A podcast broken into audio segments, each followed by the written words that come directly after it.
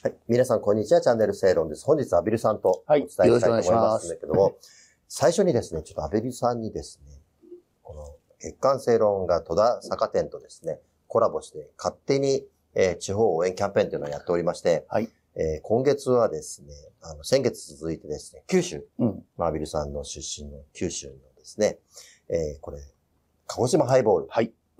えーハイボール、ハイボ なんかよくわかんないー。です。よくわかんないけど、はいでもなんかすごい美味しそうなんで、そうですねこれをアビルさんにですね、プレゼントしますあ。りがとうございます。で、皆さん、この番組の最後にですね、皆さんにもプレゼントを、えーしますんで、えー最後までご覧になってください。じゃあ、アビルさんこれ、はい。ありがとうございます。さあ、そこでですね、本日の題、あの、題に入りたいと思いますけども、アビルさんが25日付の産経新聞の、あの、局編5面にですね、はい。えー政治資金パーティー券でですね、うんその政治資金パーティーを、えーを開催することは禁止するっていうことは自民党の政治刷新本部が、まあ、派閥の政治金パーティー。派閥ですね。個人はいいとして、派閥ですね。えーっと、禁止ということになったんだけども、実は抜けてるところがあると。そうですね。はい。まあこれはもちろん中間取りまとめとは言いつつ、はいこれをまあ岸田総理も了承したらしいので、はい。その方向で当面行くんでしょうが、はい。えーうん。私が今回書いたのはですね、はい。え要は、うん。えー外国人がパーティー券を買うと。うん。で外国勢力がパーティー券を大量に買うことによって、うん。まあ事実上政治に影響を与えるということが、はい。えー度外視されて、無視されていると。はい。あの、日本の政治資金規正法では、うん。えー外国人からの献金は、あの、ダメなんですね。はい。そうですね。それは当たり前で、うん中国や北朝鮮の言いなりになる議員が続出したらたまったもんじゃないと。はい。ところが実際は、うんえー岸田派のパーティーうんに中国人が大量に押し押し寄せていたという、まあ、映像が流れましたけども、そうですね。まあ実際はそのうんパーティー券は野放しなんですよ。うんところがパーティーっていうのは、うんまああの、乾き物と簡単な、うんえーうん飲料水が出るようなぐらいのもので、うん。基本的には寄付に等しい。寄付とほとんど変わらないですね。うん。したがって、うん。外国人献金は、あの、うん負債でおいて、うん。パーティー券は、あの、自由だっていうのはね、うん明らかにおかしいということですね。うん。これ以前から指摘されてきたことです。うんじゃあ、外国人のその献金はどうなってるかっていうと、はい。まあ、人によってうやむやにする人も今までいましたけれども、うん例えば、菅直人内閣の時の前原外務大臣は、うん在日韓国人女性から25万円の献金が発覚した後、うんえー外務大臣辞めたんですやね。めましたね。はい。その2011年。はい。その直後に菅直人首相にも、外韓在日韓国人から計104万円うのん献金があったけれども、うんそれを国会でまさに追及されていた瞬間に3.11東日本大震災が起きて、そうですね。結果うやむやになったっていうですね、うんいかにも菅さんらしいエピソードがありましたけど僕ね。覚えてます。あの時デスクだったんですけども、はいその前の日ね。うんで、菅さんが、その翌日、どういうふうな答弁するかなというふうに思ってた日に、そうですね。うん私は当日の政治面に、その拡大版極限5面で、はい。まあ、もはや言い逃れできないみたいな記事を書いたんですが、うんうんうんまあ、言い逃れができないどころか、東日本大震災うで、ん全てが、あの、流されてしまったんです、そうですねえ、えそうですね。まあでも、つまりそれだけ重大なのに、はい。パーティー券だと、うんまあ、これはちょっと額面はわかりませんが、うん数百万単位で買ってもらっても、うん。あの、何のお咎めもないどころか問題にもならない。うん。これをね、あの、せっかく自民党が刷新本部で政治改革するというのであれば、うん。なぜ取り上げないと？うん。うんおかしいですね。まあこれだって、小野田参院議員は、実際にこの刷新本部で問題提起してるわけです。そうですね。はい。で、小野田参議院議員が問題提起したことは、うん。実は有村春子さんが、はい。えー以前国会で質問したことでもあって、はい。有村さんは今回もその刷新本部で、うん。えー小野田さんの発言を引いて、うんえーその執行部にですね、うん。えーちゃんとすべきではないかという問題提起したわけです。はい。まあ、それに対しては、うんえーその、事務か、事務局の方から、うん。えー有村さんからもこういう発言がありましたというふうな言及はあったけど、うん。中間取りまとめには反映されてないと。うん。まあ、これはね、やはり自民党としての姿勢を問われますね。うん。私、この本問題はね、うん。本来、その政治資金収支報告書の記載から始まった問題で、はい。政治資金っていうもののあり方が問われているわけですね。そうですよね。なのに、いつの間にか派閥の問題にすり替えられちゃったんですよ。うん。うん。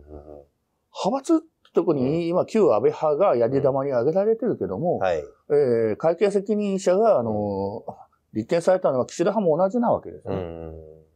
で、それはつまりですねうん、党の問題であって、うん。しかも、うん。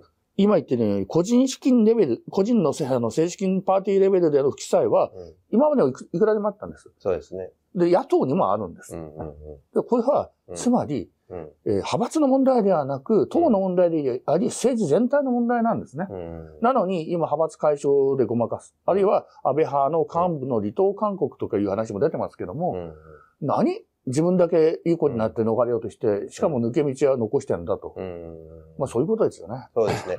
これだから与野党問わずですよね。だから、あのー民主党の、あ、今自民党の桜井、えー議員がこの間、フジテレビのプライムニュースで言ってましたけど、民主党にもですね、パーティーのノルマがあったと。で、キックバックはあったとうんいうふうに言ってましたね。当然なんですよ。うん。で、それで特に民主党の場合は、あの、在日韓国人に対する参政権付与なんかを熱心に言ってましたから、そうですね。あと、おそらくこれは、あの、在韓民国、在、うんうん在在日のその民団からですね、うん。相当のそのパーティー券買ってもらったりしてるはずですよ。はい。あるいは自民党のその岸田さんの、岸田派の先の中国人がいっぱい世にいたっていうのもそうですね。うん。それはいいのかと。うん。あんたら外国勢力から思うままにうん。やられてんじゃないのと。うん。そういうことは無視して、うん。問題を矮小化してうん、一派閥の問題にしようとしていると。許せないですね。うん。だから結局、派閥のパーティーはやらなくても、個人のパーティー、はいえーあの、すでに有力者がパーティーを大々的なのにやって、それを、えー配分するとかね、うんそういう抜け道を、うんもうすでに言われてますよね。はい。私はですね、んあの、日本はね、あの、うん要するに、献金文化があんまりないんですね。うん。だからアメリカの大統領選の候補はたくさん献金を集めた方がはい。支持者が多いということで評価されると。そうですね。そういうシステムが日本にないから、うんまあ、パーティー券をいきなり全廃しろって言われるのはどうかと私は思うんですが、うんしかし外国人からのパーティー券っていうのはやっぱこれはこの際、いい機会だから、うんまさにチャンスでやめるチャンスなんですね。そうですね。なぜしかし自民党の刷新本部はそこを無視したかと。うん。都合の悪い先生がいるんじゃないかとうん言いたくなりますよね。うんまさにアビルさんの今言われたことは非常に重要でですね、えー今後になんか、な道を残そうというのが見え見えだっていうふうに言われちゃいますよね。そうですね。いや、私はね、ずっと言ってるのは政治に金かかるのは本当で、うん。うん。だから、その政治にかどんだけ金かかるのかっていうことを、うん政治家の側がもっとアピールすべきだと思ってるんですよ。うん。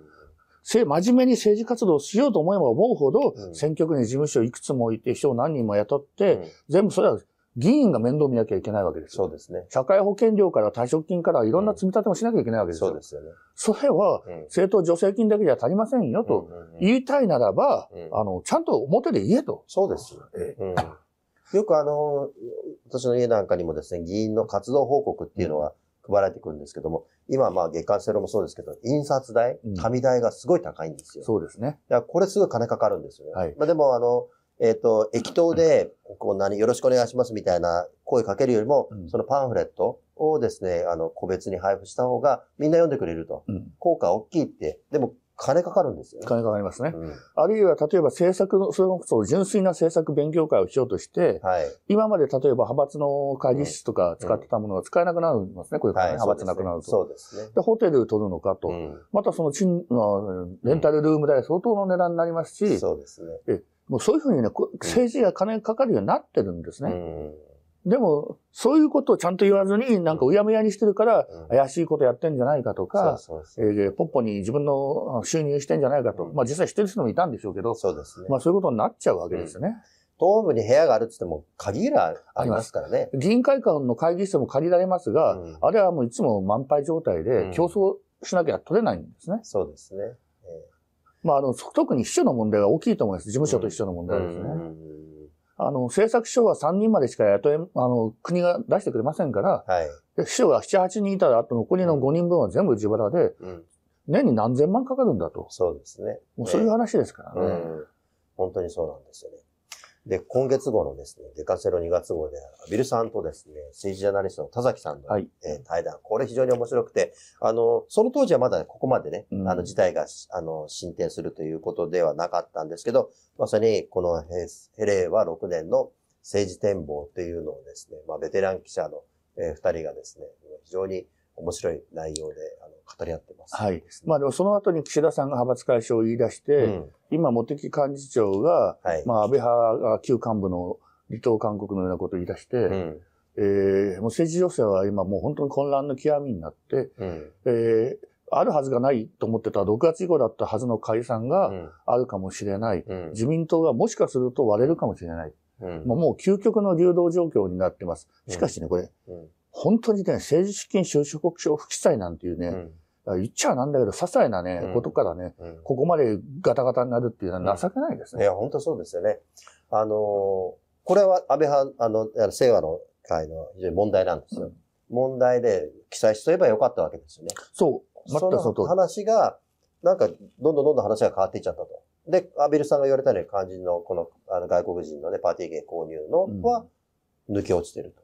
ちょっとおかしな展開になってますよね。そうですね。うんいやちょっとね、日本はですね、あの、日本国籍というものをうんもっと大事に考えないと、うん今後ちょっと世界の中で生き残れないかもしれないなと、うんうんそそうも思いますね。そうですね。そういう意味では、まあ、中間取りまとめということなんで、最終的にこれがどういうふうにですね、はい。復活するのかっていうのを我々はよく見ておかなきゃいけないですね。そうですね。うんあと、まあ、あの、25日の産経新聞の、社説にあたる主張でもですね、議員と会計責任者の連座制もなぜ明記しないんだとうん。いう話もありましたけども、うん。まあ、その点もそうなんですよ。